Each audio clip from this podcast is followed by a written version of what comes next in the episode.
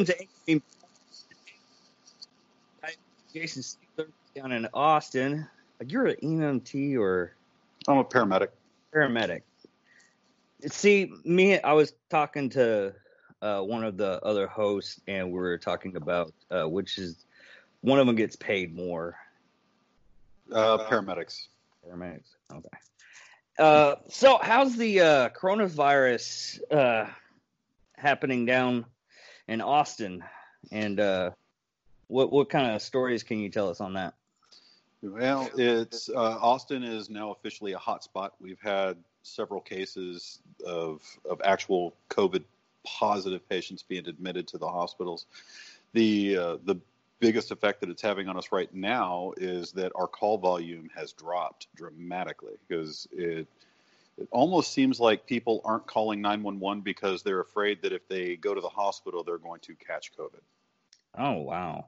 Yeah. Uh yeah, a lot of the a lot of there's even uh, stories of uh, police departments in certain areas. I mm-hmm. can't tell which ones, but the the cops are stopping pulling people over because of the fear of getting uh, COVID nineteen or the Chinese virus. Oh Jesus! Well, no, it, it, was really it was really funny because Houston's uh, mayor had this big uh, uh, press conference telling criminals to stop being criminals for a little bit so we can get the COVID 19 under control. Yeah, I, I heard about that. And the only thing I could do was just kind of shake my head and go, really? That that's where we're at now. You're to the what? point now where you're you're going to ask criminals, hey, uh, we understand that you guys are criminals and you're going to do things that are you know against the law but could would you mind toning it down a bit until we get this stuff under control? Yeah. No what's really funny is i was thinking about that i was like you could totally get out of uh, getting robbed at gunpoint now. Just going oh i got the covid-19 start sneezing and coughing modern days modern days modern solutions I'm sure that there are other ways to get out of that situation, but yeah. Oh yeah, there is definitely a thought. Yeah, yeah. We'll we'll put put a pin in it, and just in case. Yeah, I'm not to pull the pin on that grenade. so, uh, well, and in all reality, the Chinese virus it, it does have, uh, from what you were telling me, you can go ahead and tell the story. Uh, um, but I, I I'm not comfortable putting that over the airways. That's oh, okay. like, and that's just at the risk of you know violating a HIPAA law. Oh, okay. But um, I'll I'll tell you from a third party standpoint, there uh, there was a guy that was picked up who was uh, 40 years old. He's an athlete, healthy guy, no history of any kind, no cardiac conditions. He just had some mild flu-like symptoms, and uh, you know, other than just looking like he felt like crap, you're like, yeah, you're you're gonna be fine, you know. And then uh, within three days of that transport, he was dead. Mm. Like he he ended up crashing he started out with just basic flu-like symptoms and then ultimately ended up having to be put on a ventilator and he just continued to spiral down until he was just gone. Yeah. But uh how's your uh ppe gear uh holding up? Well because a lot of a lot of people are are are telling everybody it's like um you're out of stock. A lot of places are out of stock right now mm-hmm. uh, for like gloves, masks, and whatnot. Uh, well, a lot of it. In, in the beginning, we were it, we weren't all that concerned about it unless they had a fever or a recent cough. Then we were like, eh, you know, if, as long as it wasn't, as long as we didn't suspect it, it was just business as usual. And you know, and our our standard PPE for every patient contact is just gloves and eye protection, you know, but if we suspected if there was any kind of suspicion that hey this this patient could be sick then you know we're going to put on a uh, an N95 mask and we're still wearing our gloves our eye protection but we're also going to put on an apron or a you know a gown And once we, of course, we're going to put a mask on the patient too. And then after the transport's done, we go through our unit and we sanitize or sterilize the hell out of it. So we're spraying like a 10% bleach solution on everything in the back of the module. And then we have to roll down all the windows, open up all the doors, and we have to just sit there out of service and let it sit for 10 minutes and after 10 minutes then we go through and we wipe everything down. So i mean we're talking like we're out of service for the better part of a half an hour so that we can decontaminate the back of the ambulance so that we're ready for the next call. So in in that course of the half an hour there there's people that could be calling for us but we can't go get them because we have to decontaminate. Mm. and uh, like i was telling you like our call volume has dropped so because our call volumes dropped, they've had to cut units. So we're out there on the streets with fewer ambulances than we normally would. So that plays into account as well. So it really messes with our response time because there's we we respond to 911 calls. Uh, we call it out in county, and that means uh, you you've been out here where I live in the Round Rock area, but we we have to drive over to, you know, two counties over for 911 responses. And it's from here, uh, driving at 75, 80 miles an hour, it takes about 40 minutes to get there. Oh, okay. You know, and my partner and I had responded from Round Rock to a motor vehicle collision out in county, and we were running lights and sirens, and it still took us over a half an hour to get to the scene. Oh wow! Yeah, so I mean, this it, it really is affecting you know the the general populace and EMS as a whole.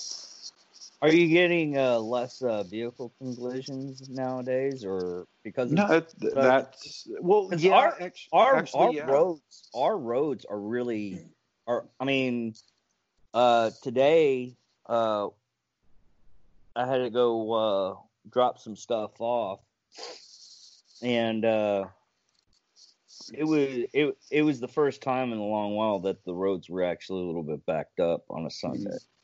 Everything else, though, on a, any other day, it's it's almost uh, free and clear. You can play basketball on the streets. Yeah, well, and you know, I live right off of the 35, so uh, and I and I work at night, so generally before all of this mess hit, that 35 it constantly had traffic running down it just at all hours of the night. And here lately, you know, between the hours of about, I want to say 11 p.m. to maybe four or five o'clock in the morning, it's eerie. Like it, it's so deserted driving down the highway. I kind of feel like I'm rolling into the opening scene of the Silent Hill. Oh wow. Yeah, it's it's really unsettling.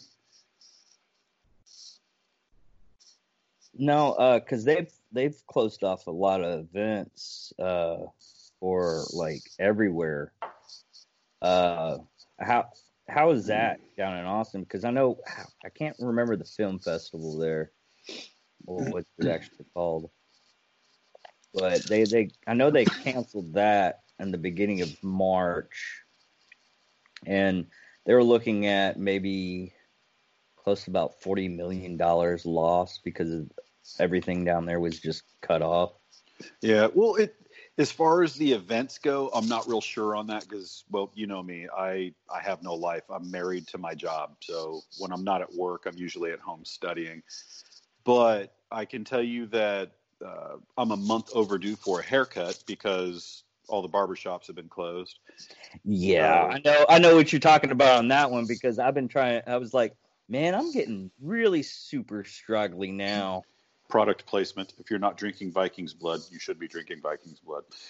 Uh, I can't put that on the placement because, well, I'm I eventually one day will make my own uh, Vikings blood. yeah, but your Vikings blood is going to involve human blood. That's not. And you're going to drink it from the skulls of your vanquished enemies. Hey, hey, hey! I will patch that hole in the head so I can do it. No, but um, as far as other stuff like the businesses businesses that are being affected, you know, of course, every restaurant in town has been closed. Yeah. Uh, the the lines to get into places like HEB have just been just maddening. Like I'll get off work at seven o'clock in the morning and remind myself, oh yeah, I need to go get groceries because I haven't gone in like two weeks. But I'll get out there to HEB and see that there's a line to get into the store that goes down the plaza around the corner and into the parking lot of the next business to get oh, in. Oh yeah, because you you don't have uh, well Wichita Falls being uh, small as it is, uh, we don't have that much. We don't have uh, what it's called uh, a queue to get into the uh, uh, uh, Walmart or anything. Yeah. Well, and you don't have there isn't a queue to get into Walmart either, but that's because Walmart has been picked clean. Oh, really? Yeah, there's like oh god, there's there's nothing there. I like right when this scare started, you know, I you you've been to my place. I'm not OCD with cleanliness, but I do like to keep things neat, you know. So mm-hmm. uh I was going to Walmart. I was like, oh, I need to get some stuff so I can clean the bathroom and uh, you know clean up the kitchen. I just needed to get some Lysol and uh, Pine Sol, you know. Yeah. And there there was no cleaning solutions at all. There there was no Tilex. There was no Pine Sol. There was no Clorox. I mean, there was nothing in the cleaning solvents section. There was no paper towels, no toilet. There, there was no fucking toilet. Why was there no goddamn toilet paper? I don't understand why everybody was losing their shit oh. over toilet paper. Well, the thing, okay, this is this is the only theory I have. I'm not entirely uh, wondering if it's one of those things that it was it happened over there in China. It, the reports went uh, went up that everybody in China was buying toilet paper because they're getting quarantined, and then it got over here people thought, hey, we need to buy toilet paper because the Chinese bought the toilet paper when they had their uh, thing. I think that's it, it's it's mob mentality, really. Yeah, I, I I did I I did a whole uh, study one time of how uh, mob mentality really works, and uh, what it is is that whole theory of if you look up in the sky and just stand there and look up the sky. Hopefully not in the sun, you'll blind yourself. But if you just look up, you could be in you could be inside of a Walmart or or a store or anywhere and just start looking up. And you can have a camera on the uh, other side. You'll probably have a group within about five ten minutes looking up with you. Uh, everybody just kind of, what are you looking at? Yeah, yeah. everybody is looking up, and you just go, what are y'all doing? I'm mm. counting tiles later. It's it's really funny to do something like that. Yeah, I used to pull pranks like that, well, similar to that on Navy ships. I would stand outside of a specific hatchway and I would just stand there like I was waiting. Someone would walk over, What are you doing? It's like, Oh, they're serving ice cream out of here soon. Oh, shit, I want ice cream. Then the guy jump in line with me. And within about 30 minutes, there's, you know, 40, 50 people waiting in a random hallway on the ship that just goes from a hatch all the way down and around corners and shit. And I'd like, oh, I'm tired of waiting. I'm leaving. I'll be back later though. I was like, okay, I'll hold your spot, doc. You know, I'd leave. And like within about an hour or so, you'd hear an announcement made over the the one MC or the ship's PA system, and it's someone on the bridge going, "All hands, now hear this: ice cream is not being served out of the executive officer's stateroom." You know, so of course, people that know me would just kind of look at me and go, "You're an asshole," and I'd go, "Hey, sometimes I got to create my own entertainment." Yeah, yeah. I'm not allowed to do that anymore. That's that's what I do when I'm bored. I, I get I get I get I get way too. Mine ends up on national news sometimes. Uh, yeah. I was like that whole it's like that one time I had that I I I only said this to a couple of my friends. I had that uh, this whole idea of uh, uh baby fight club. You told me about that, and if I, I remember was, correctly, I was, I was more disgusted at myself. I, I think I rolled my eyes, shook my head, and then asked, "Why are we friends?" Yeah, and then you go, "Not really your fault." I mean, you make stupid suggestions, and you even tell people flat out, you shouldn't listen to me because I'm slightly crazy. And no, you're insane, not crazy. Had the the little uh, card I got was saying impaired, so we have to see it.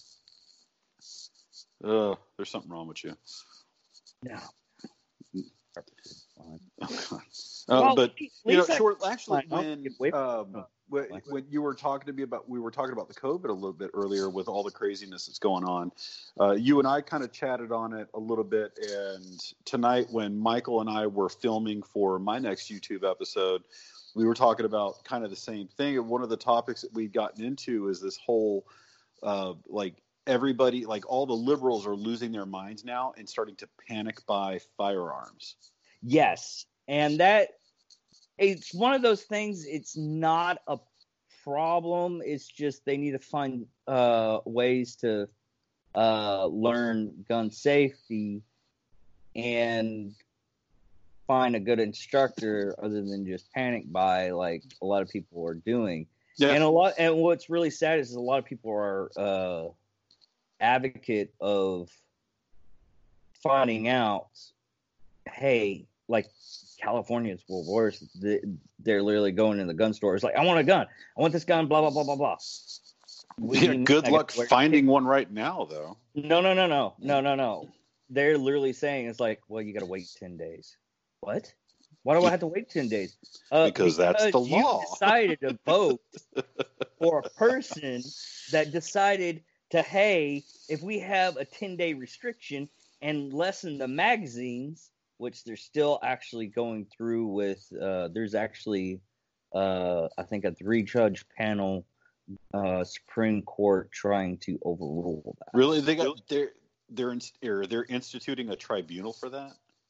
Uh, they have to. It's one of those things. It's it's one of those things. If they feel that, because one judge already says like, "Hey, this is unconstitutional."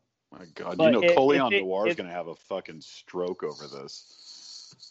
No, actually, he's hoping for it. Are you really? It, well, okay. Think about it this way.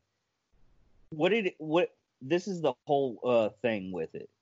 California has a restriction on how many bullets can be in the magazine. Once this goes through in that Supreme Court, not not the head Supreme Court, but just California Supreme Court, federal Supreme Court or smaller just that jurisdictions. I got it right. Okay. Uh, but once that goes through, if it goes through and they say yes, this is unconstitutional, it's then mandated that every state that has that ruling gets it canceled. So Colorado and other states have the same. Uh, that uh, I think Colorado, New Jersey, a couple other. I, I know New York does too. Uh, a couple other states. You're are, are you're talking about the? Uh, it gets reversed. So they're going to do away with magazine capacity caps. Yeah, they have to. You oh, can't be, good. be unconstitutional at that point in time. It will be a judge ruling that is unconstitutional. Well, here's hoping that judge goes in that direction. Actually, it's three judges. Here's hoping those three judges go in that direction. But uh, what I was going to tell you is, like with with all the panic buying out here, uh, first of all, uh, yeah, they're good luck finding a gun here now for sale anywhere. But good what I was going to tell you, okay, okay, you find the gun. Now, good luck finding the bullets. Yeah. Oh God. Yeah. But uh, I got lucky today. I got lucky on Friday finding uh two two three rounds for uh a friend of mine's AR. Jesus. I, well, you remember how you and I talked before about how uh, Austin or the city of Austin has basically become Seattle and San Francisco the sequel. You know, like it's just, it, oh my God, it's well, Dallas is Austin getting, is no longer Texas. Well, it's Dallas is getting the same crazy. way almost because they they've already said it's like if you uh, steal something of five hundred dollars less, they are not going to pros- prosecute you anymore. Stupid. Yeah. Anyway, uh, what I was going to tell you is uh, I had a friend of mine who uh, like it, it almost ended our friendship when she found out that I carry a gun. Like almost everywhere I go, unless there's a 30 6, 30 7 sign posted, I'm carrying. Yeah. And when she found out about that, she's like, I didn't know you're carrying a gun. I was like, Yeah, I always carry a gun. And she's like, uh, she like she lost her shit on me. She's like, I can't believe those they're dangerous. That's a weapon. They're for killing people. And and I was kind of like, look, I carry what I want to carry. To hell with everybody else. If you got a problem with it, you get to have a problem with it. I don't care. Uh, but the short of the long is that you know, fast forward several months down the line. I haven't I haven't talked to her in a long time because oh, oh you know God. life happens. And she, I get a I, yeah, you already know it's coming. I get a a call from from her out of the blue. She says, "Hey, can can you recommend a gun for me to buy? Is I'm really worried with this COVID scare, and I, I just feel like I need to have a, a gun in the house to protect uh, myself Why and my family. Why would want a weapon of war? And and then I, well, I mean, I I could have I could have rubbed her face in it. Yeah, but I'm not going to do that because you know me. I'm a big proponent of you know do what you need to do to keep yourself and your loved ones safe. Yeah, it, but what what floored me is that it took this this big pandemic scare to to I guess slap that or, or not slap really, but to hit that switch of reality that oh shit this this could really be going on. And what I was getting at is you know with with restaurants being closed with venues being closed with barbershops being closed all these smaller businesses that usually employ a lot of people being closed these we're talking a, a, a, large number of people that are going without income and have been going without income for what almost a month now right uh, yeah and it doesn't look like things are going to get back to normal anytime soon. So what my thing is or my my logic is going okay so you have this this uh, I don't even know what the percentage of the populace is that works in businesses like these that are shut down, but whatever that percentage is, you got to ask yourself after how long will these people start getting desperate?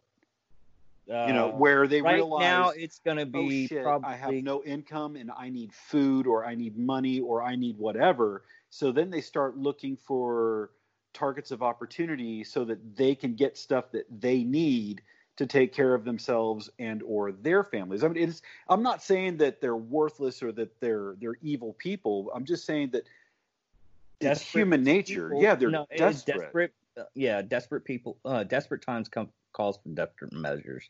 Yeah, and exactly. most of the most of the time, what what's going to happen? That's like even right now with my job, it's not guaranteed. Mm-hmm. They already uh, this week we already had layoffs. I'm on uh, an extra uh, three days off from uh, for this week. I was only supposed to have like three days. I was supposed to have Saturday, Sunday, uh, Monday off, but I got Friday, Tuesday, Wednesday off, and that's only because they need this. This whole quarter is supposed to be crap because mm-hmm. a lot of the air uh, uh, a lot of like GE uh, shut down their plant when we uh, for the parts that we give uh, ship them. A lot of plants are closing down because they need to quarantine. Yeah. So we also we also laid they also laid off like 150 people, and uh, they're trying to also uh, get people to voluntary uh, get a furlough up until like July 20th a furlough. Yeah. Congratulations. You are on a unpaid vacation from now until July. Well, good luck. Wait, the no, this is this is how the furlough works. Because right now, if you're technically laid off, you can draw unemployment. And they added in now what you're saying. I was like, well, how, when's going to happen when people get desperate? Well, if nothing's fixed by November, and that's the time frame from eight was like uh, March, April, June, July, August, uh, September, December, January. Seven months. Next, next, well, no, next, uh, next February because the unemployment. Oh, next February. Yeah, Okay. May, June, this, July, August, September, October, November, December, January, February. 10 months. Yeah. The reason why I say that. Jesus Christ. 10 months? Okay. The reason why I say, well, Cole, after 10 months, if this is not, uh, if this is not fixed or, or we get back, actually, uh, Trump is actually trying to implement it by the end of the month to start up the economy again.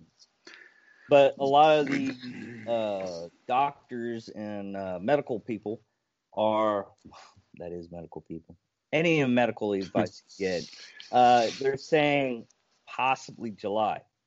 Now, saying that, that's a good time frame. It's not good for people being quarantined and everything because you get stirred up and not doing anything. The reason why I say uh, next February is because that's when the unemployment checks will stop.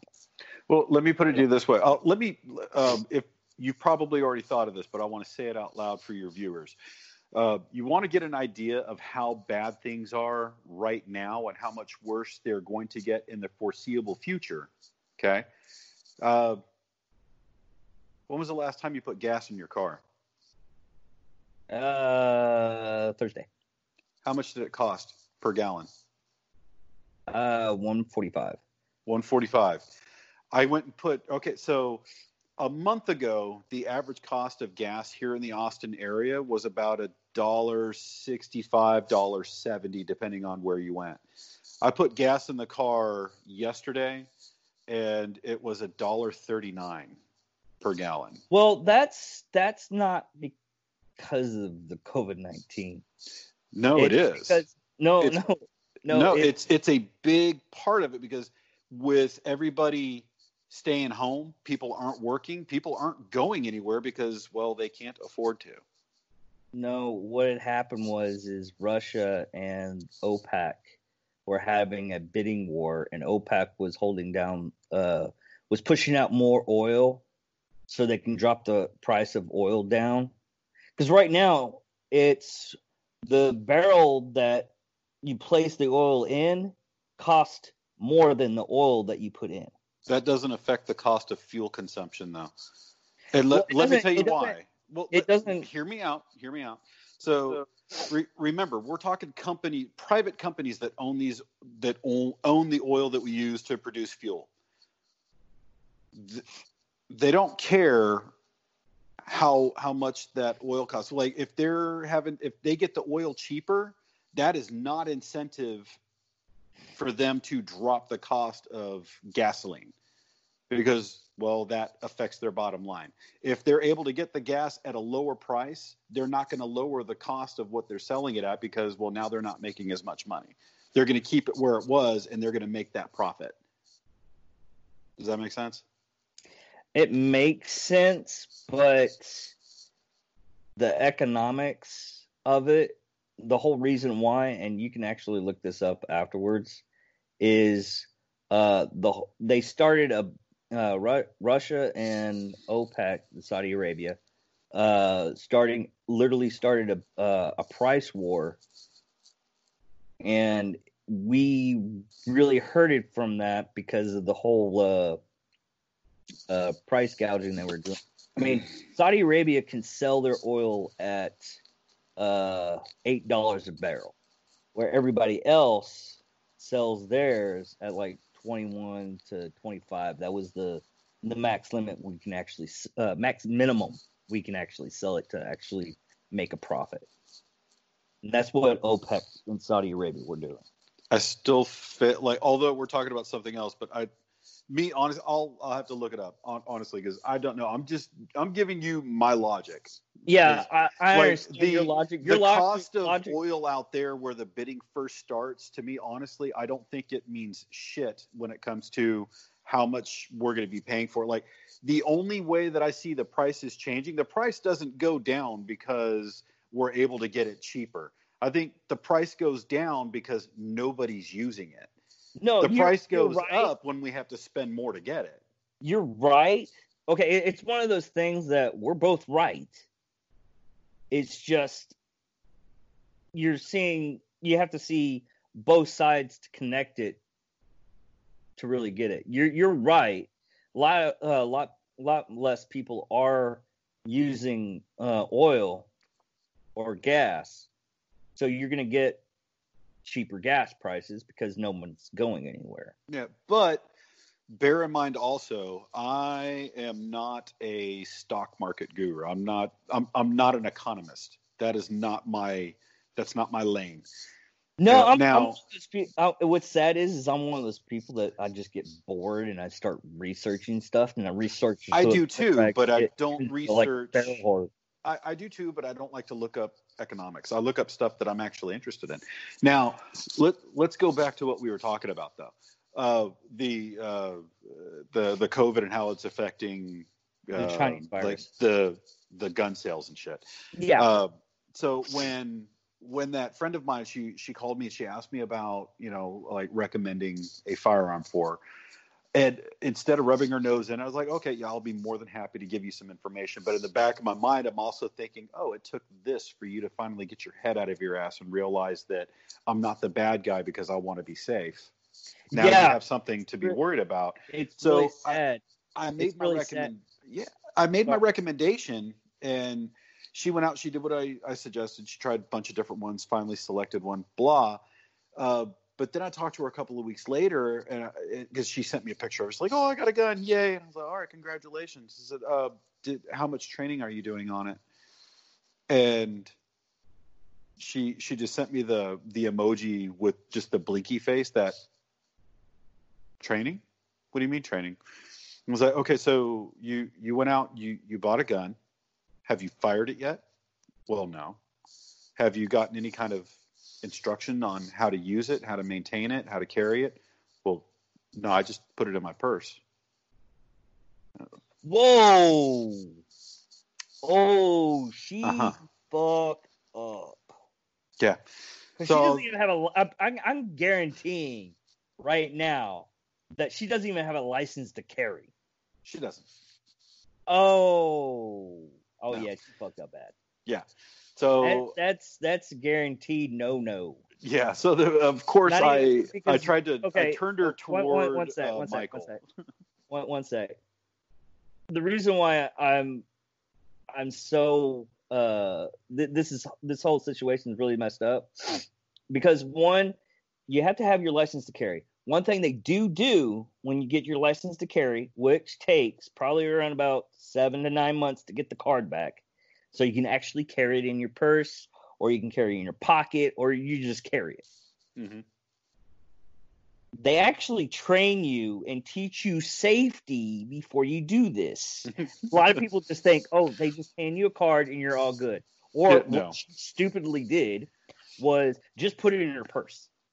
Yeah, uh, well, no, but she did. Um, as I told her when she went to buy it to make sure that she got a holster that covered the the trigger guard and all that jazz. So she, yeah, she puts it in her purse, but it's in a holster, and it's not the greatest way to carry it. I know. Well, uh, but yeah. that's that's the way she's doing it. Uh, she also told me she doesn't carry it very often. She's only going to take it with her when she's going places where she doesn't feel safe. But well, for the most part, she got she it. Does, the problem with that home. though, yeah. The problem the problem still is if she even uses it to protect herself, she's still going to get arrested. Well, yeah. That's what Michael and I were talking about tonight also is that you know if you if someone kicks your door in off the hinges and you shoot them, rather you kill them or not, after you discharge your firearm at somebody, there is a 100% chance that you're going to jail. Yeah. You may not be there long as long as it was a justified shooting, but while the investigation goes, you're going to be in jail. Yeah, and me when when something like that happens, I just gotta. The problem with someone busting in my door is me going out trying to find the crappy gun. I I, I really just need to buy a high point just so just so if that actually happens, you'd be I'm better off just to let that motherfucker unload go. it and like pull the pull the rounds out of the magazine and throw them at people. There, I'm shooting you. I'm shooting no, you. No, no, no. My my thinking is this. Okay, all right. I used the two hundred dollar paperweight. No, it's 150. I looked this up. It's an overpriced paperweight. The reason why the reason why shit. the reason the reason why I think about it is because I don't want that gun back anyways. Yeah, yeah, course, I get you. Of course, I, I would have to be uh ever, I would have to tell the cops is like, hey, hey, hey, hey, just put Glock on there so when people read the report, I, I gave you a Glock. No, sir, we can't do that. Fuck. Everybody uh, knows. but you now you you still carry a Glock, right? Yeah. Okay. I, I I'm I'm I'm well, that's that's my carry. Mm-hmm. No matter what, that's my carry. That, that that's always probably going to be my carry until, uh, uh, even if I when I get my uh, uh, competition gun. Did you Did change you... the trigger out of that Glock 19 yet? I never changed. I I'm keeping it bare bones because I was when I. I hate Glock triggers. Well, okay. I'm gonna have to get used to it anyways changing i'm gonna it's one of those things you train what you use when i use the competition gun i'm gonna have to train it for competition and it's one of those things is i'm gonna have to go back and forth anyways i might as well get used to it yeah, glock triggers suck just put a pyramid trigger in it and be done with it i know right so it that will be the best uh, $120 you ever spend. I think they're also, I, I, do believe that they're a drop in trigger too. So you can do it yourself. No, you still have a pin on there. Oh, well, either way, we have a guy that does that. You know, Ben, you, you know, he's, he's a Glock armor. in a different country most of the time. He's here right now, and he'll probably be in the country for the next few months because uh, oh, yeah. that that entire region is on lockdown. They won't let him back in the country until this shit lifts. Mm. He's actually. Uh, we were supposed to get together this weekend for the Ren Fair so we could go geek out, but oh man, oh yeah, you had to work. Yeah, I ended up having to work on Friday, and uh, then yesterday I was I spent the better part of ten hours on homework and studying, and then today I spent all day cleaning. So my weekend got you know I'm screwed. Yeah. But either way, the Ren Fair was closed anyway, so yeah, just due to yeah. And I was like, eh. But I was kind of hoping he would come over because every time he does, every time he comes over, he like he goes through the apartment and he hunts down all of my weapons. He takes them apart, like to the freaking gun technician armor master level disassembly and just spring cleans them for me and puts them back together. wait a minute, wait a minute, wait a minute. Your guns aren't like super clean. No, they are right now because but, I've I've I've cleaned every every gun like three or four times already. No, like, my, ah, no, my weapons really are my weapons are always clean. However, they get is an clean. armorer and he breaks them down. Like when I break my weapons down to clean them, I only break them down so far. I only field strip them. Yeah. Then we'll take them down to every individual piece. Like on your striker fire weapon, he'll disassemble the striker housing. Oh. and he like, and he he like re, he'll replace all those gaskets, clean everything out. I mean, it's just I came it's home one, one of those day, things. And well, one, the the last time he was here, when I got home from work, he had my AR pistol on the coffee table, and it was I I want to say it was in about seventy pieces or more. Now, when I break down my AR pistol, it's the like I don't even take the handguard off of the barrel. Okay, when I'm cleaning it, but yeah, I mean he everything. I was like, "What the hell are you doing?" He's like, "Come on, man, I can't come home on leave and not clean one of my guys' weapons. It's it's it's what I do. I'm your weapons it's, maintainer." It's one of those. It's one of those. It's one of those things. It's like you go out to the range, like that's weird. What's weird? It used to squeak. Yeah. yeah. Oh my god. Oh, yeah, oh like so when you were talking about your carry gun, like um, I have a carry gun and I have what I call my bag gun. Uh, so my carry gun is the is the USP compact, mm-hmm. and my bag gun is the VP9. The VP9 goes in my bag, carry or or on my leg in the event that our economy collapses on itself and we get the uh, second civil war that I've been praying for for the past 20 years. Uh, so it'll either go in my bag or on my thigh. but the USP is my everyday carry. No, uh, funny story about fixing fixing things that a person didn't know was broken. Uh, my other co-host he his one of his magazines like, why is this shaking? I was like, it's shaking. What do you mean it's shaking? It's like, listen, and it, it does rattling. It was one of his magazines was rattling. I was like, well, let me take a look. I think one of the bullets is is is loose in there. I was like, that's fucking possible. Here, hand me that. It's either spring. No, this is this is my fix. Hand it back to him. He's like, oh. I was like, yeah, I feel stupid, don't you? what he did, did he not fix, have? Was it that the round wasn't seated all the way in, or the the spring was, off center all the way? Oh. you you know okay what do they teach you in the military when you actually put rounds in remedial action rap tap bang yeah and I told him that I was like dude have you not seen any kind of military movies remember when they so this co-host we're talking about is this the one that I know uh no that's Michael Okay. That's my so dog. which which co-host are you talking the, about? The the the overweight guy with the beard. the older bearded gentleman. Yeah. Uh, okay. I don't think I've ever met him.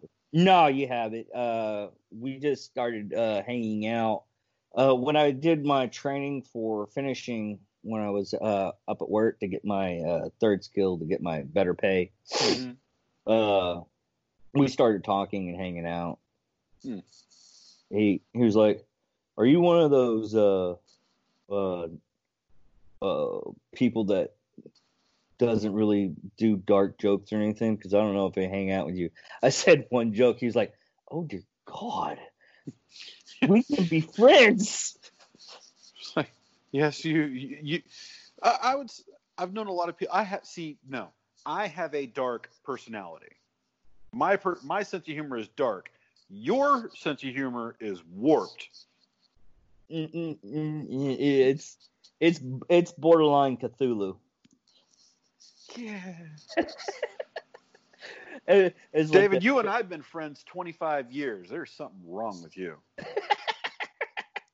no, it's it's almost as bad as like the uh, uh, message I sent you today. I, yeah, I've known you almost as long as Gary has, and he and I both agree there's something drastically wrong with this guy. Just because the rocks bang together every once in a while but uh, what? Fucking uh, psycho. That was another thing I was gonna. Uh, I needed to ask you is, uh, and I, I don't. I don't think you really got it. How's your uh, storage of your PPE gear? How how much do you have in not in excess, but do you ha- do you feel that you have enough to uh, w- uh, for your day to day work? Oh yeah, absolutely. Um, it, so we're we're no longer using the uh, the disposable N95 mask or surgical mask. Now, uh, because this this threat here is actually because it's getting worse, now we're all wearing the uh, the painter style respirator masks. Oh, okay. So it's you know we get to we bring it home with us and whatnot. It, it stays, yeah, it stays with us. So uh, I'll use it through the entire shift. You don't you don't decontaminate like you do mm, did in the services. Have a person like scrub you down. Uh, no, no, it's it's not quite that bad. Hey, yet. hey, uh, you could you could find someone to do it. I mean, sometimes they're cheap. no, I'm, I'm I'm no longer Catholic. Oh. oh. No, but the um, like uh, with that regard, so now we're wearing the the painter style respirator mask, but we're still also wearing our nitrile gloves and you know I won't even go through an entire box in a shift. I mean, through on average in my 12 hour shift, we'll we'll do between six and nine calls in 12 oh, hours. Oh, in, in Austin, that's that's weird. Actually, that's that's pretty heavy. That's a lot. Really? Uh, well, yeah. Well, you know, my my co-host is also a paramedic, but he's a firefighter paramedic. So, and he's a county firefighter paramedic. So he only does 911 calls. And I work 12 hour shifts. He works 48 hour shifts. Yeah. In my 12 hour shift, I'll do between six and nine calls. In his 48 hour shift, he might do three. Oh. Hmm. Yeah. So my call volume is, my, my call volume is pretty freaking heavy. Well, I'm I'm just it's one of those things is I'm not the one thing I'm not wrapping my head head around. It's one of those things is you see on TV they're always going on. If you're watching a show about you know uh, rescue people, they're mm-hmm. or first responders, you see them. They're always going to a call. I was like, what was that one one on U, UP, uh, USA? It was kind of a comedy with uh, paramedics. Uh, I don't know. I think I know what you're talking about. That was it yeah. Sirens. Yeah, I think okay. so. yeah, they so but you got to remember too he's as a firefighter when when they're not out on a call they're at the station waiting for a call. Yeah. The so the difference is like i like i he does strictly 911s if he the only time he's going to leave is when they when someone dials 911 uh, with me i i do 911s uh, but we also do interfacility transport so that means that like um, say you've got your COVID patient at this hospital that was getting treated and they start to crash. Well, now they need to go to a hospital that is a higher level of care. Well, they have to get there somehow. It's going to be by ambulance. So they're going to send me and my partner over there to pick this patient up and transport them from that hospital to the other hospital. So we'll most of our night is spent doing stuff like that and then you know we get the occasional 911 sprinkled in on us because our truck isn't a 911 dedicated truck. We're uh, we're kind of scattered out. We go wherever we get called to. Oh okay. And we're not just relegated to austin. Um, we've gone as far south as galveston. Oh wow. Yeah. We it the that's a long night. if, uh-huh. if we get sent out to Galveston, we're only doing that one call, and we're still going to get back to the station an hour after our shift is ended. Oh wow! No, I still, I still think the uh, it's funny with firefighters because most of the calls you do is like uh, non-fire. It's more. Uh, it's almost all medical. Yeah, it's most firefighters it's uh, medical that more than it is uh, uh, actual fires. Yeah. Uh, well, I think Michael was saying that since he's been there, I think he said he's only had one structure fire, and he's been working there for like a year. Oh wow! He's like ninety percent of the calls that they get are EMS, not fire. Yeah. But I just I just find that funny. You're a firefighter and you barely see a fire. Yeah. Yeah, that's, that's another thing. I gotta, I gotta, I gotta message one of the people that met through uh, Honor Flight. He's a firefighter for uh, Dallas Fort Worth area. Ah. Uh, scheduled an interview with him, but I was scheduled a couple of interviews. I just found out that you like uh, a couple of weekends ago that I can record. I was trying to find a way to uh, do something like this and still do the interviews, and I found out you can record off of Skype. I was like, oh You're like, well, guess what I'm gonna do? Guess what I'm gonna have to do now? Yeah, actually, I was I was, I was I was ready and willing to go over other places to record all this stuff with all my recording gear and everything. And then I was like, oh, you can do that? Yeah. Well, Michael and I actually recorded tonight's episode off of my phone. Yeah. That, well, that's another thing I'm gonna because I told you about uh, getting the uh, uh, editing stuff. Yeah. Well, what I'm gonna get is a uh, gimbal. They're only like a uh, hundred and forty dollars. Oh, oh the... what I? You, if you want good quality, you pay for some of the stuff. That's why I go with H and K. Buy once, cry once. Yeah, I still don't like the gun. It's yeah. just to me, it's one of those things. It's if I buy something, I want it stupid simple when I have to take it apart. I understand it probably is something stupid simple, but when I look at it first, you'd have to like disassemble it in front of me, just like, oh, okay, yeah, it'd be, I, I could do that. It's one so, of those. I have so to look understood. The next time I make it up to Wichita, middle of nowhere falls, I'll bring the VP9. I'll break it down in front of you, and then you'll go, I want one. No, I'm, I'm, already, I'm already a headset for the uh, SIG, uh, SIG 365. Uh, no, it's uh P320 X5. Okay. Oh, it's same basic platform. Man, those guns, the grip on them, dude. If I didn't have gorilla-sized hands, I would have a. I would have one of those Sig models because. Oh no! You, they're, you really the grip look is at the, stippled. Oh, it's stippled so much it almost feels rubberized. No, you should look at the X5. I mean, it, it's it's for competition. And yeah, I don't want anything for competition. No, no, no, no, no. The reason why I say it would probably be good for you is because the uh the handle for it is it, it might fit on your gorilla size hands. Oh, yeah. But Because I was gonna buy I was gonna buy this one gun competition. It was a Turkish gun and it was already set up.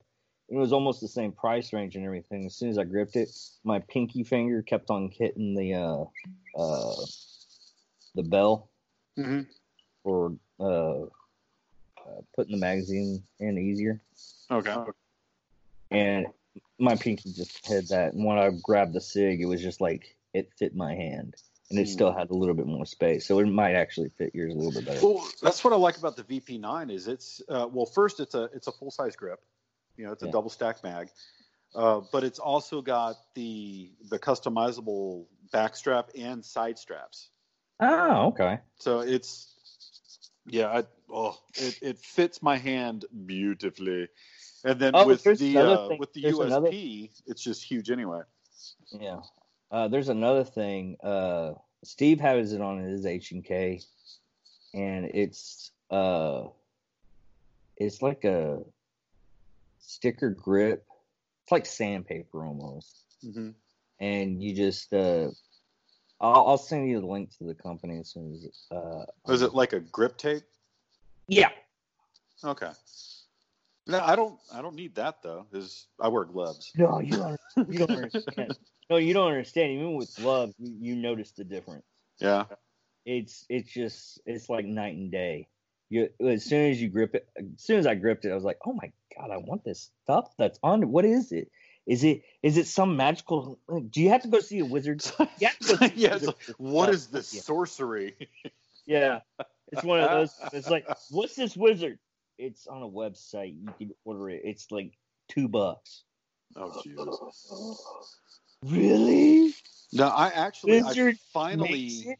I finally got the uh, or made the magazine holders or magazine pouches for my bag. It, I don't know why it took me so damn long to sit down and do it. I mean, these things have been in the closet for like two years. I finally went ahead. no, that was so funny. Oh Jesus! Here, I'll actually show it to you here too. It's. Right. I- I'm actually. I'm really impressed with it. It's Please for, be wearing uh, pants. It's by the company uh, Vertx. Okay. Uh, give me a second here. Uh, you still hear me? Yeah, I can still hear you.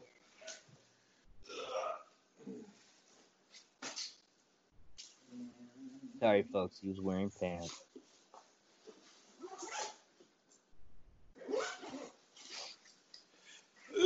Okay, so here's the bag. Uh, I open it down. Oh, okay. Oh, you just Pretty badass, put- right? Yeah, you just didn't put the Velcro in there. Hang on.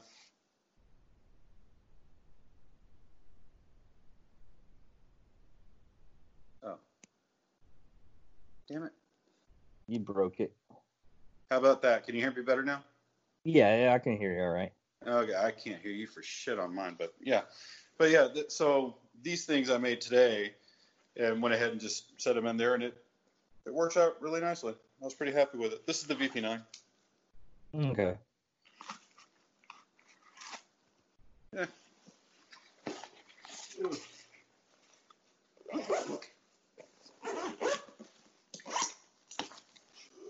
nice bag. All right, let me put my headset back in so I can hear you.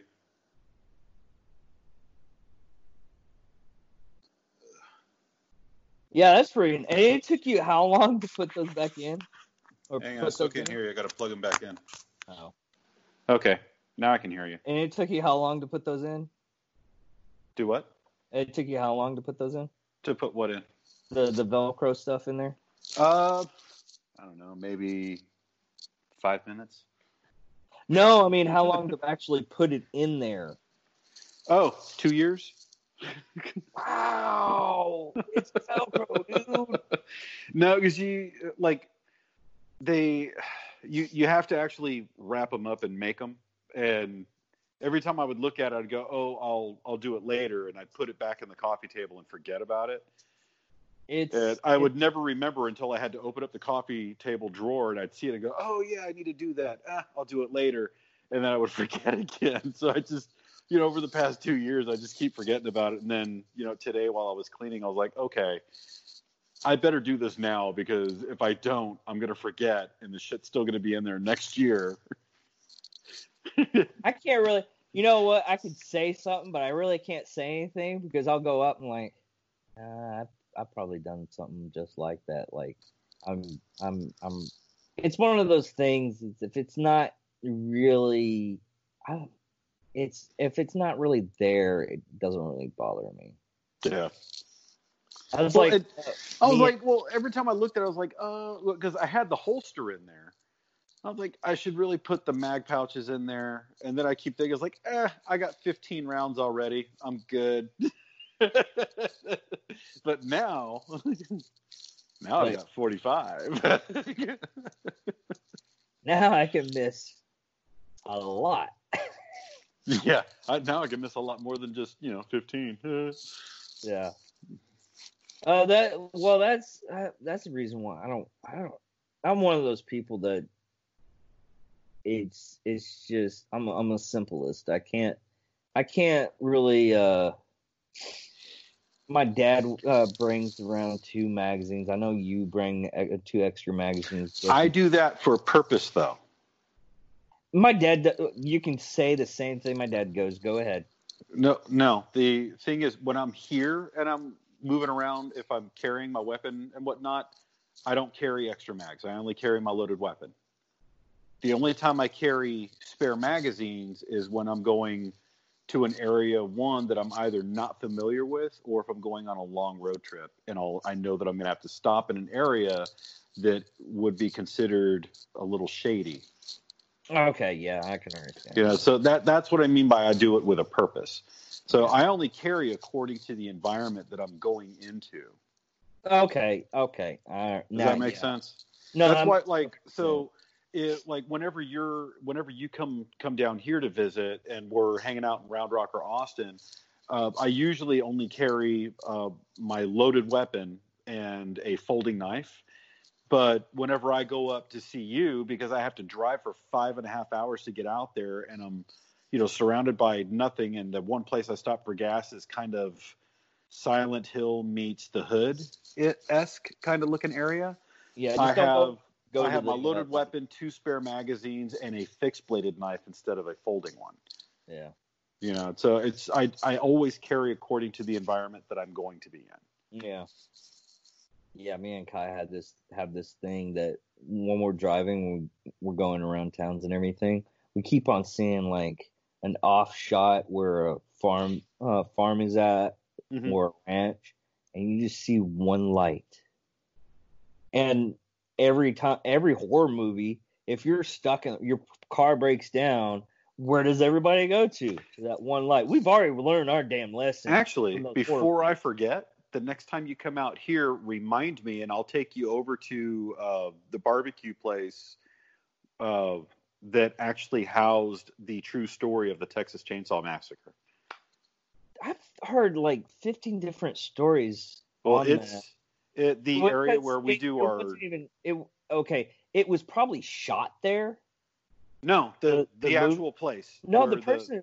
I've I've heard that the guy was actually from Michigan, no, it, well, he might have been from Michigan, but the and it wasn't the actions Texas, took place out in the county where we do our 911 response. Oh, We uh, I've driven when I was doing my uh, okay, this is how you drive an ambulance kind of classes. The uh, supervisor I was with, as we drove by, she points at it. She goes, "Yeah, you see that over there?" I said, "Yeah." She goes, "You ever seen the Texas Chainsaw Massacre?" I said, "Yeah." She goes, "That's where it happened." I was like, "No shit." okay.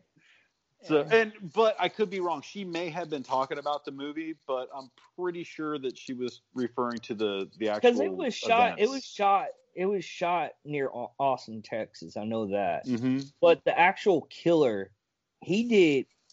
Okay, there's like five different horror movies. from The actual kill uh, serial killer that it was actually from. Texas Chainsaw uh, Massacre was one of them because he killed differently like every time. Yeah. Well, that's neither here nor there. What were we talking about originally? I kind of feel like we went off the rails. Nah, we didn't go off the rails. We're we're talking about uh your stuff with uh, COVID nineteen. Yeah, like we Actually, went we from were COVID about- to the Texas we went- Chainsaw Massacre. Yeah. that was a weird. We went. That was we a went- weird we segue. went- no, we went through. We went to PPE gear all Yeah. the way over to uh Texas Chainsaw Massacre, which I'll do one better. There's in Lubbock, Texas. Holy They shit. have, called, they have something called the Killing Fields. Have you heard of that? It sounds familiar. It's where they do uh, tests. Uh, basically, when you say you're giving your body to science, Mhm. that's where you go because they test out uh, different things that happens to uh, human bodies. Hmm. I mean, Interesting. they they put they put a body in a trunk and they just do studies.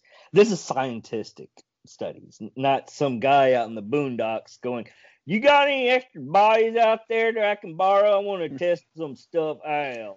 Yeah, something tells me that the guy that talks like that is getting his bodies from other sources.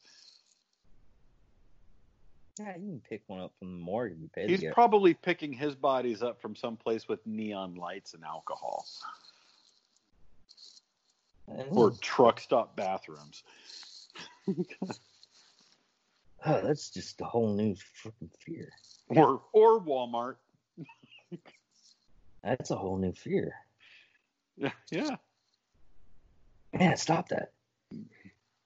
Oh, but no, I've been.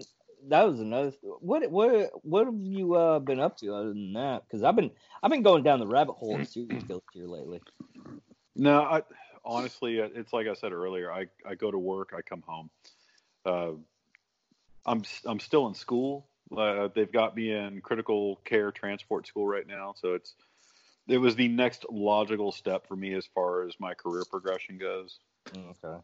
You know, it's uh, essentially I'm learning how to be uh, an ICU paramedic on wheels. So the people that are really, really critically ill or on a lot of uh, life support devices, I'm learning how to use those devices and troubleshoot them when something happens during transport. Uh, like, I'll give you an example. Uh, the the chapter that we covered the other day in school was for high risk uh, pregnancy.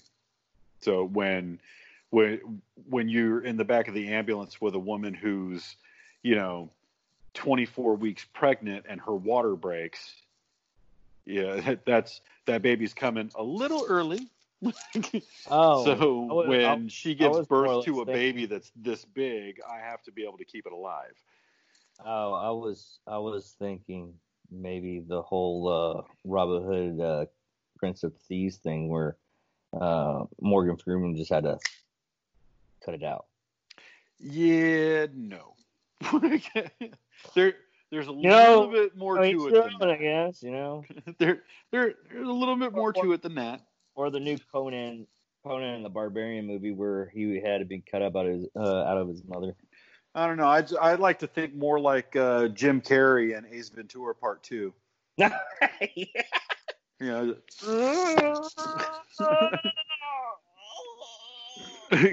no, actually, I was referring to when he helps the lady give birth by like pressing down and shooting Oh. the baby out across the room. Although the rhinoceros birthing or the hip, hippo birthing was was entertaining. no, it was too. rhinoceros. It was it a rhino? It was a rhino. Yeah. That's a good girl. Got Arya over here passed out next to me on the couch. Oh, that's good. Yeah, she's a bud. Uh, How's Maylin doing? I have, I, She's doing well. She um she was supposed to be coming home here in the next couple of weeks. Mm, Excuse me, couple of weeks, but Kuwait is on lockdown, so she probably won't be able to come home until next year. she's still getting she still gets paid for the time that she's over there. She's oh yeah, yeah. No, she she's totally getting paid. Oh. Yeah, so it's just, but I mean, it sucks. I uh, I was telling her You know the what? other day I when she and I were talking about how that much I bipod. hate it when she's gone. Huh? I totally forgot about that bipod. I was supposed to give you the bipod so she can put it on her uh, scar. Um, I think She has that. She has that handle bipod that's just like mine that you can buy for twenty bucks. But I got that uh uh uh actual Oh, that's right. Yeah, you got the bipod that cut that's housed inside the foregrip. yeah, and she's got the same thing, right? I think she does. I need to take that scar out and uh, clean it and put it up on display, but yeah, I'm not going to do that until I'm ready to start filming with all the the guns hanging up as a backdrop. Oh, Like she she gets mad at me when I go to the range and I don't take her scars. She's like, "Did you take the scars?" Like, no, because I no, I don't have. I can't afford it. I Well, no, can't- it's I I just I'm not a fan of the scar. I what I don't like about the scar is the uh, the charging handle. It uh, it reciprocates whenever you pull the trigger, unlike with the AR-15. So every time you pull the trigger, that the charging handle cycles. Oh, And charging. I don't. That that's a feature of the scar that I just hate. I thought the charging handle comes back too with the uh, AK. It, think it it does. does. Well, it does. So it's the same as the scar. No, oh, okay, you you misheard me. I said with the AR, not AK. Oh, okay. Yeah, I did mishear you. Yeah. Yeah, okay. Yeah. Yeah, the AR, the charging handle stays forward while you're using it, but I, I just don't like the reciprocating uh, charging handles because as I'm moving around, it I've had a couple of times I've had the charging handle catch my thumb. Oh, you you had the same problem that I used to have with the and- Glock. Reason and why I didn't really like Fucking Glock. hurts. it, it it hurts like a son of a bitch. Okay. It probably wouldn't be quite so bad if I wasn't left-handed. yeah. Yeah, because then the charging handle will be on the outside, but because it's it's so close to where I'm gripping, you know, if if I if I panic and I come up too quickly and I pull the trigger, that charging handle just grab it'll bite my thumb and oh god, it hurts so bad. Or get your thumb out of the way no matter what. Well, yeah, you would, but you know, it's one of those things where if you when you're surprised why is and your- rounds are coming at you and you're just reacting, coming up on target, that it just it, it after having that experience with it in the field, it just left me with a really bad taste in my mouth. No. No, I can see that because I did the same thing with the Glock. That's the reason why I didn't like the Glock for uh, so long because I ended up uh, getting getting cut right right there. Oh, you got a, it bit you? Yeah. Oh, yeah. The see, uh, and I like, uh, uh, and the Glock that you carry is the one that I used to carry, right? Yeah, because it has a See- uh, beaver tail on it now. Yeah, because I loved, I, I really liked the Glock. The the one reason I did not, well, two reasons that I didn't like the Glock. You already know I hate their trigger, but the the problem that I had with it was unless I was wearing gloves, every time I would fire that weapon, the magazine release would dig into one of my fingers, and it was just a pain in the ass. It was like it was like shooting with a sand spur on the side of the on the side of the weapon because I'm left-handed. Yeah. You know what I mean? Well, at least you didn't. Why, well, at least you didn't have the same problem that Evan Hafer had what, what was- problem have? when he was going through uh, room clearing.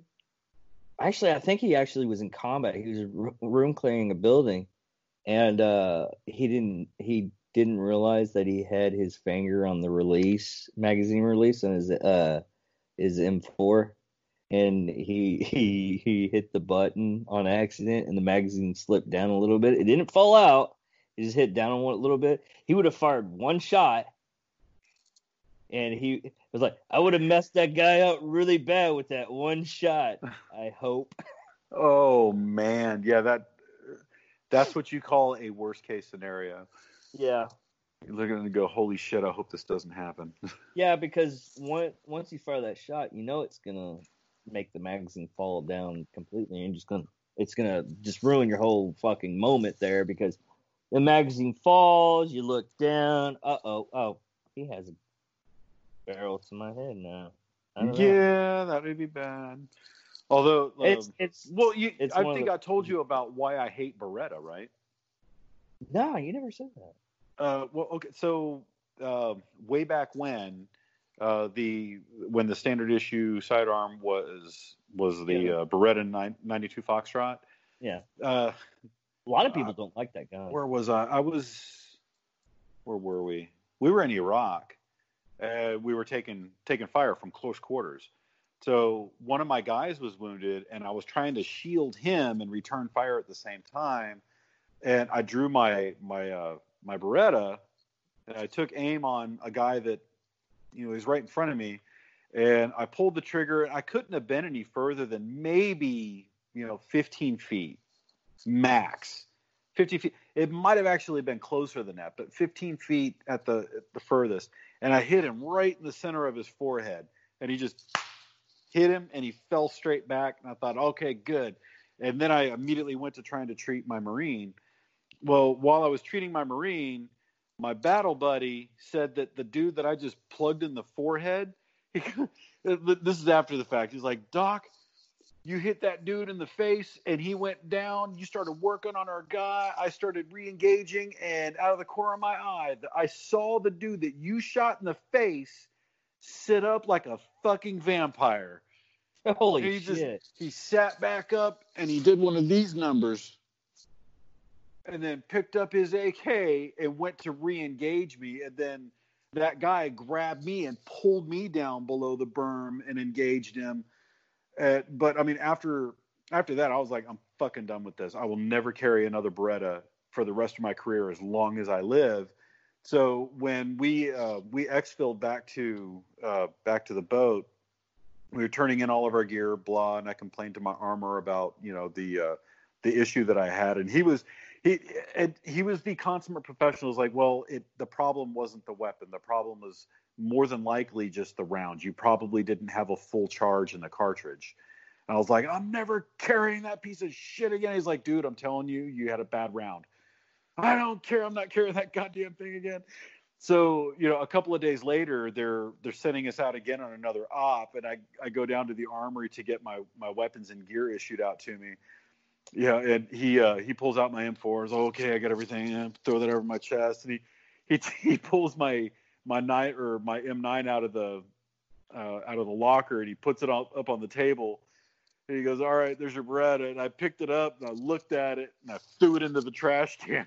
Said, "Give me something else." He's like, dude, I told you, I like, give me something else. He's like, all right, fine. He walks over to one of the seal containers and he opens it up. Well, I, I don't even know if it was really one of the seal containers. It may have been one of the recon guys, uh, recon teams lockers. But he opens up one of the other lockers and he comes over to me and he hands me a uh, a USP, like full size, and he goes, "Here, try this." And that was the first time I'd ever gone out into the field with an H and K, and I'd been an H and K guy ever since. Yeah, it wouldn't it wouldn't be a SEAL team because they uh, they uh, manage their own weapons. Yeah, but they still have to store them in the armory. On They a Navy ship, they store Oh, them in an armory. a Navy ship. Okay. yeah. that that's what I was referring to because all the weapons are kept in the armory. Yeah. So I don't. I, I'm pretty sure it was probably just one of the. Uh, uh, it was probably one of the Force Recons. Because there's a lot of Thanks. the. Uh, But- I know, Because I know for the longest time, I know the SEALs carried H and K for a long time. I don't remember when they swapped over to Sig Sauer, but I think now I think they carry Glock. Although I could be I could be wrong. I don't know. I know, I know, uh, I know some. Uh, I was talking to team guy. He's he he told me he's like, I don't even carry a sidearm when I went in. Yeah, uh, one of my old buddies, he was the same way. He said that at first he did, but he said that a lot of a lot of the guys in the teams are like, yeah, we don't carry sidearms because it's just extra weight. Well, the whole there his, his the way he described it, his old reasoning was, uh, because if he has a malfunction with his gun or he has to reload or he has to go to his sidearm, his battle buddy is usually just shooting the guy anyway. So he's like, that's a waste. I'll just carry a cleaning kit. Yeah. It's this way. no, my buddy was telling me he's like, yeah, it's just extra weight that I don't want to have to carry. So I was like, so what do you carry as a backup? And he says, and he goes, an MP5. I'm like, are you fucking kidding me? I was like, why an MP5? And he's like, because they won't let me carry a UMP. well, no, that's that's not bad as uh, sidearms go. It's uh uh I know a guy he was talking about uh him going out and this is a he worked for the company. And uh he basically he they were telling him was like yeah we're going out to this area and everything like that. Oh that area? Okay. He takes his he takes his pistol it puts it he unloads it and everything puts it in uh puts it in a secure area. And then he's like hey hand me a couple of those grenades. He's like grenades. You're not taking your sidearm? He's like, no, the place that we're going, if I have to go to my secondary, I want something that goes uh, with a bigger bang. Oh gosh. So you I, I do remember when when I first went with the Marines, there was a point in time when I was kind of worried because you know there was a point when I'd never been in combat. Yeah, so I was scared. It was one of those moments where I was like, yeah, I remember a couple of years ago, I was the baddest motherfucker on the block, and ain't no one gonna mess with me. And now I'm being told you're going to Afghanistan, and I thought, oh shit, I can die. I can actually die. This shit just got real. Yeah. So yeah. I'm, I'm talking to my Marines. I'm like, guys, I, I I'm I'm worried. Uh, you guys need to let let's talk equipment and whatnot. And the the way that it was put to me at that time, because I mean, this is before I went to sniper school too, and they were like, all right, Doc, look if it ever gets to the point where you have to pull a weapon and start throwing rounds down range, that means that we're in real deep shit. Yeah. and I was like, so I shouldn't have to, I, I, I shouldn't have to shoot anything because y'all have seen me shoot. I can't shoot for shit because at that time I really couldn't shoot for shit, you know, and and they knew that. And they're like, oh no, doc, we're we got you. If so, and I mean, I was such a bad shot at that time that whenever we would go out on an op, while we were in the helo on our way out there, I would start giving my ammunition to my guys. and I was like, "Hey, who needs extra mags?" and they're like, "Why aren't you keeping?" I was like, "No, look, I only need two. I, I need two rounds in my uh, in my sidearm." And they're like, "Why two?" I said, "One's for you and one's for me, just in case we get captured." so, no, and, uh, and, that worked for a while, but then they they made me learn how to shoot. So yeah. no, what's what's really bad is is like a lot of people because my my story is one of those things. You know, you know, I was a cook, and uh, everybody everybody they have these like really great war stories and everything, and then they come to me and it's like, oh, you're just a cook. You you never saw combat. You picked up donuts in Kuwait. I did once. and I tell, and they're like, ha ha ha, that's funny. I was like, no, no. They're like, man, wait isn't even a deployment, man. That's just a vacation. It's a couple of months of vacation. I was like, and I tell him what happened. He's like, you're you're messing with this. I was like, no, this is this is what happened. How uh, you're not going anywhere with us? if you're that bad luck, you get shot at it in Kuwait when there's not even a war going on? No. well, all things considered. oh, that, that reminds me of another story of uh, of uh, the active duty versus reserves or National Guard. I understand wording when you're in a in an environment that you're. Hey, uh, pause the recording. Okay, hold on. Well, what happened was, uh, I was going in with a reserve guide to pick up the donuts off the base, and we had to transfer the TCNs. And what had happened was, he kept on eating the donuts. Well, when we're out out on the base, we have to go. Uh, we have to uh, when the donuts are uh, on the vehicle, we have to have bomb squad. The security forces have to come out. They get the first uh, things of donuts and everything. but we still have to have bomb squad, have a dog go in and check everything out. This stupid motherfucker kept every time he would uh, eat the donut, was like, "Man, these donuts the bomb." And me and the security forces people were going, "What? These donuts this is the bomb? Really? Really? We're searching for a freaking bomb here, and you keep on bringing up a bomb, donuts and bomb. We have to go in like three or four times to make sure that there's no bomb in these donuts. And I'm me and me and the security forces are just looking at each other. I'm like, no, this is not on me. This is not on. He's an like that. He's that's reserved. You're, you're not I, going with me ever again. What's the, what's even worse is he outranked me, so he had to go. Oh God. Yeah, and I was looking at this. He's reserves, and they would just look at me, going, "Oh, oh." Poor idiot. Well, that was that's another funny thing that's happening now. I mean, it. I, I wonder if this is happening in Austin because they're doing this in uh, a lot of cities. Is like uh, right now, Kay Yeager Coliseum, you know, the place that we go uh, to the gun show and everything. Mm-hmm. Uh, what they're doing now is that's going to be a staging area for COVID nineteen if it has to blow up, mm-hmm. and the National Guard is going to uh, be there to guard and everything. And as soon as someone said that, I was like, "Thank you for letting me know this. This is very good information. If I never uh, ever need to get equipment." He's like, "Well, the National Guard is going to be there." I was like, "Yeah, you're not a veteran. You don't understand." yeah, Michael was mentioning that too. He's like, "Yeah, I want to get a new helmet." because uh, I've, I've got one, but it's it's actually just a little bump helmet. And if I ever get a set of nods, you know, from a National Guardsman that drops them, that drops them. Uh, hey, they're just going to be. If you see me rolling heavy. in a new Humvee with spinners on it and a lift kit, don't ask where I got the Humvee. Yeah, right. oh gosh. Hey, By the way, FBI agent, please don't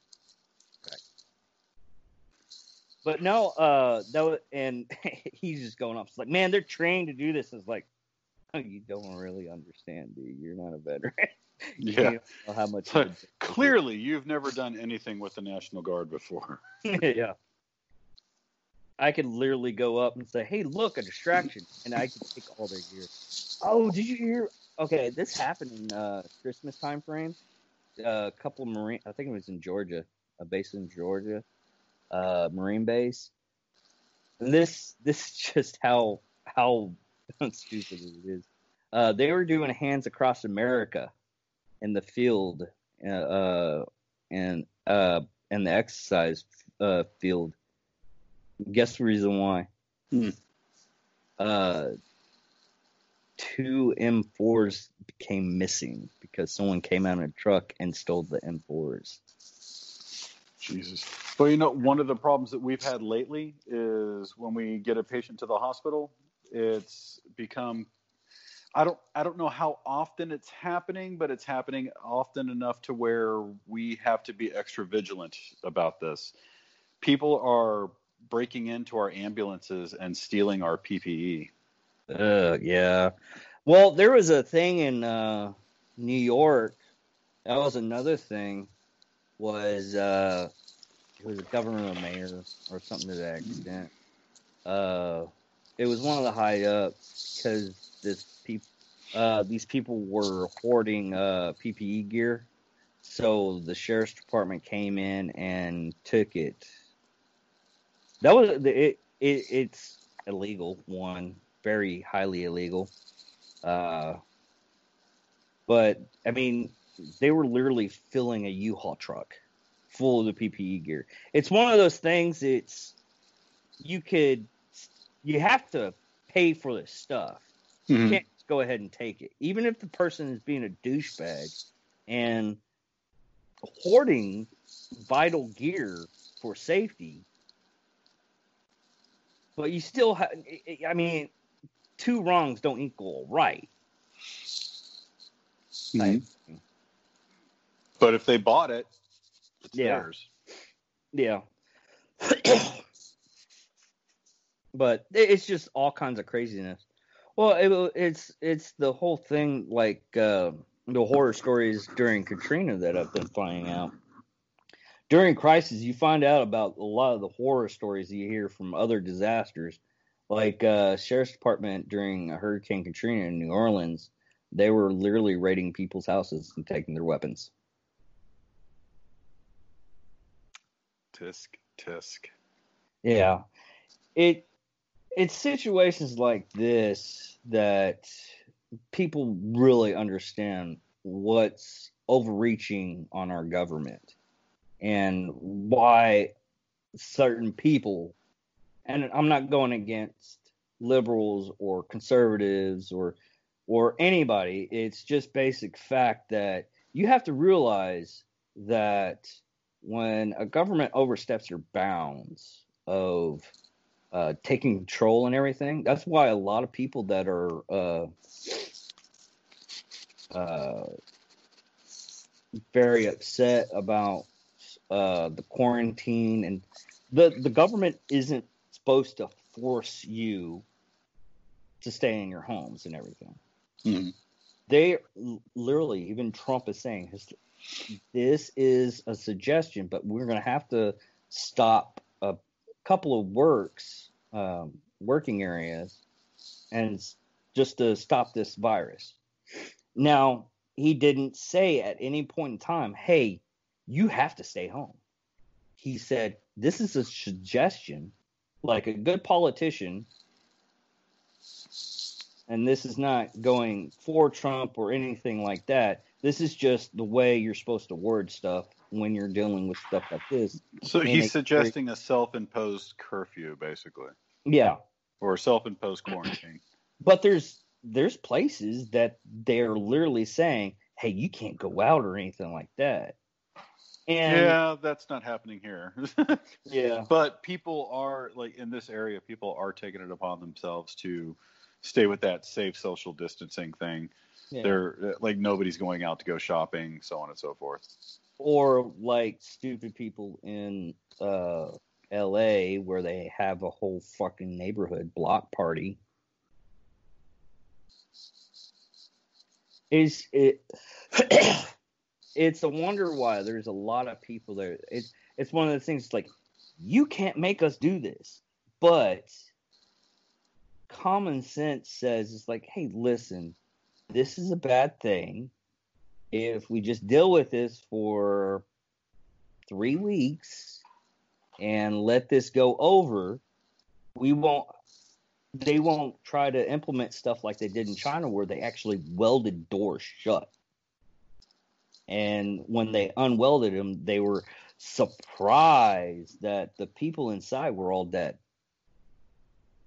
Jesus. I hadn't even yeah. heard of that. Oh God, like I said, I go down the internet rabbit hole uh, here lately that it's just it's just all kinds of weird that what people I mean there's uh I think it's somewhere near Turkey or Turkestan. They're literally uh what they're basically doing is to combat uh, combat the Chinese virus they are literally telling people not to use the word COVID 19 because it uh-huh. not really a thing. They're they're literally just killing people because of it. Mm-hmm. And the leader of Cambodia just decided it's like, well, this government's fucked. I'm going to go to Germany with my 20 wives. Iran's uh, uh, supreme leader is uh, cut off his whole entire family and everything. So he's uh, basically he's basically keeping his family out uh, out of reach for like 15 uh, feet, and he just lets his staff. He's just basically alone for right now until it all blows over. But you know, when you have billions of dollars, you can do stuff like that. Yeah, you can do pretty much whatever you want with enough money. Yeah.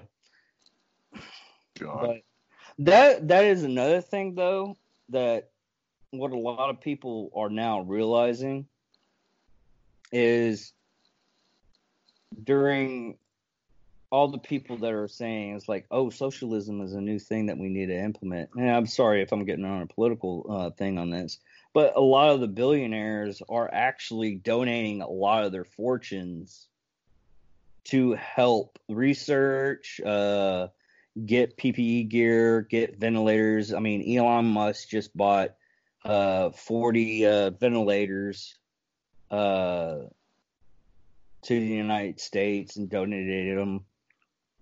Uh, a lot of companies are stepping up. A lot of uh, alcohol companies, uh, whiskey companies. There's one in Houston that they uh, switched from making uh, whiskey to actually making hand sanitizer. Oh, the isopropyl alcohol. Yeah, Lead Slinger did the same thing.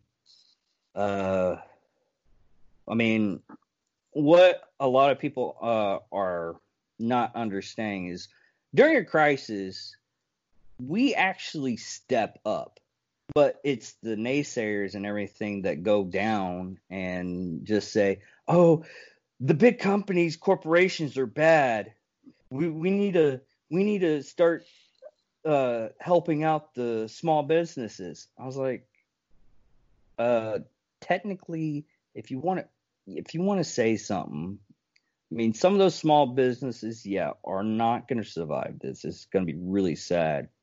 I'll be really interested to see what happens with the U.S. economy over the next couple of months, considering our economy is backed by the gross domestic product, which yeah. is supported through consumption. With nobody out there spending money, are like the the value or the power of the American dollar is going to tank. My biggest thing isn't that; it's the uh, transfer of uh, uh, making goods. Because right now a lot of uh, countries including this one hopefully uh, can get started on the ppe gear stuff. Uh, most of the most of our stuff is actually made in china. Well a lot of countries now are getting away from china and having other countries make their stuff. Japan uh, doesn't want to deal with them anymore. Japan uh, doesn't do anything in China. Uh, apparently, they did because they just they just went on a thing. They just said we're not uh, we're having all of our stuff that's made in China made in somewhere else. So yeah, if they if they do, yeah, it's very little because I know that uh, like Japan doesn't import anything or they import virtually nothing from China and or Korea. Mm. Even South Korea? Yeah. Like um, dude, Japan is the most hated of all. Like in in Asia, Japan is the one nation that's hated by all of Asia. We got over it and they fucking bombed the shit out of us. Of course we we just well, they, yeah, they bombed the shit out of us. But the difference is, is that Japan um, invaded and occupied yeah. all of the other major uh, Asian nations. Like they occupied South Korea, China. But it, there's still play, like uh, when I was in China, there there's still areas that you can go to where you can see the original signs still posted that read "No dogs or Chinese allowed." Ooh, uh, yeah. Yeah, I mean, I was like the the Japanese back in the uh, the 1920s, 1930s, they were they were just a colossal bag of dicks to all of Asia. They really were. I mean, Japan was a just oh my god, Japan was a raging dick. Well, it really was. We kind of we kind of gave them a little bit of humble pie after we made a couple of their people glow sticks. So yeah, yeah.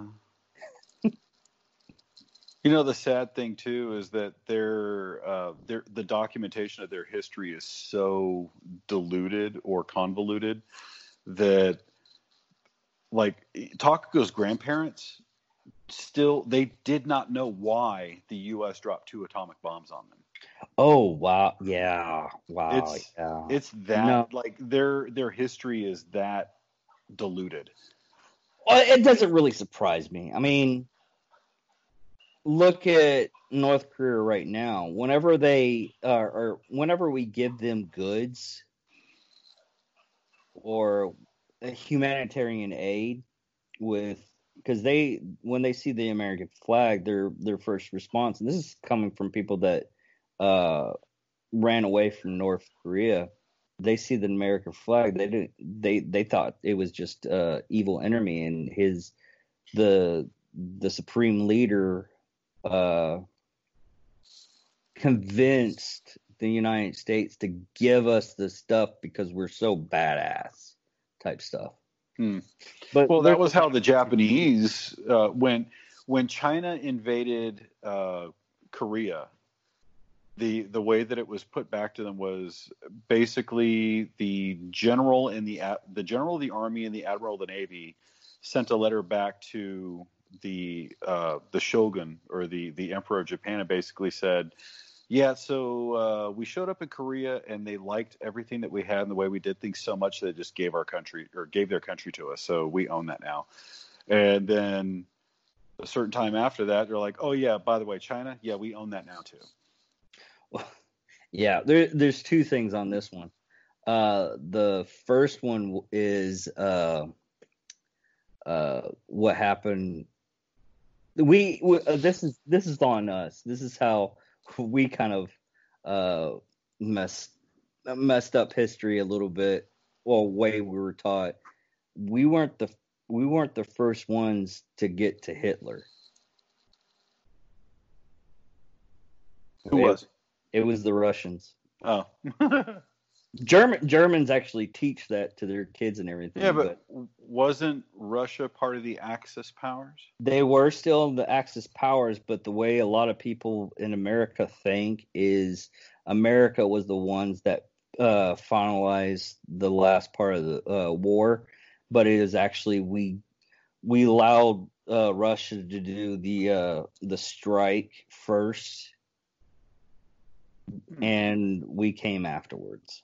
Ah, okay. Now, here's the other thing, and this is just recent stuff. Uh, the World Health Organization had a, a, press conference, which they're messing up because they're in the pockets of China because China gives a lot of money to the World uh, Health Organization, and uh, they were ta- they were trying to say it's like, hey, uh, Thailand's having a bad time too. The head speaker for the World uh, Health Organization won't even say Thailand because China claims that Thailand is part of China. Mm-hmm. So they don't. Wait, even, uh, is it Thailand or Taiwan? I think it's no. It, you're right. I think it's probably Taiwan. Taiwan. It started with the T. I'm dyslexic. Shut up. I still think that we should start calling dyslexia dyslexia. That way, people who have it would know what they had. that no. was your joke. You said that. yeah, I know. And, and it's stuck with me. I'm like, you said that. God, where, oh God, when did you say that to me? I think that we were in the tenth grade when you said that to me, and it and it made me laugh so hard I was almost in tears. I do remember that I snorted when you said it to me. And it just that's that's the that's the one David joke that has stuck with me for over 20 years. well, good thing it wasn't one of my Is, recent. I'm going to start calling dyslexia dyslexia, and I said, "Why?" I said, "That way, people who have it will know what they have." I'm like, "Are you fucking kidding me?" Jesus Christ. And it wouldn't have been as funny if you didn't have dyslexia. I know, right? Well, it's always, but, but it's always. Like, and I remember you said that while we were in English class, and it was uh, it was Miss Fain, our teacher. She heard it too, and even she went, "What?" hey, sometimes I come up with gems. Oh yeah, they're few and far between, but when they come, good, like, I can sell that. oh, oh, god, that was man. funny. Well, All right, dude. Hey, it's you know it's like two o'clock in the morning. Is it really? Yeah. I don't have to go to work. Well, I'm getting tired, so let's, getting, let's wrap this if, up. If, if, you can wrap, uh, we'll wrap this up. Uh, oh man, I am getting tired now. once you mention once you mention it, it messed me up. Well, everybody, this is going to be the end of the episode. Uh, you uh, go ahead and uh, tell us where you what your uh, YouTube channel is, so they can go to it. Uh, my YouTube channel is called Melting Snow. Uh, Melting Snow. Uh, we'll go ahead and end this. I'm David Dickerman, and this is our special guest, Jason Siegler. Thank you for watching. Hopefully, we see you again later on. All right, bud. All right. good chat with you. Thanks for having me on. No problem, bud. Love you. Love you. Cheers. All right.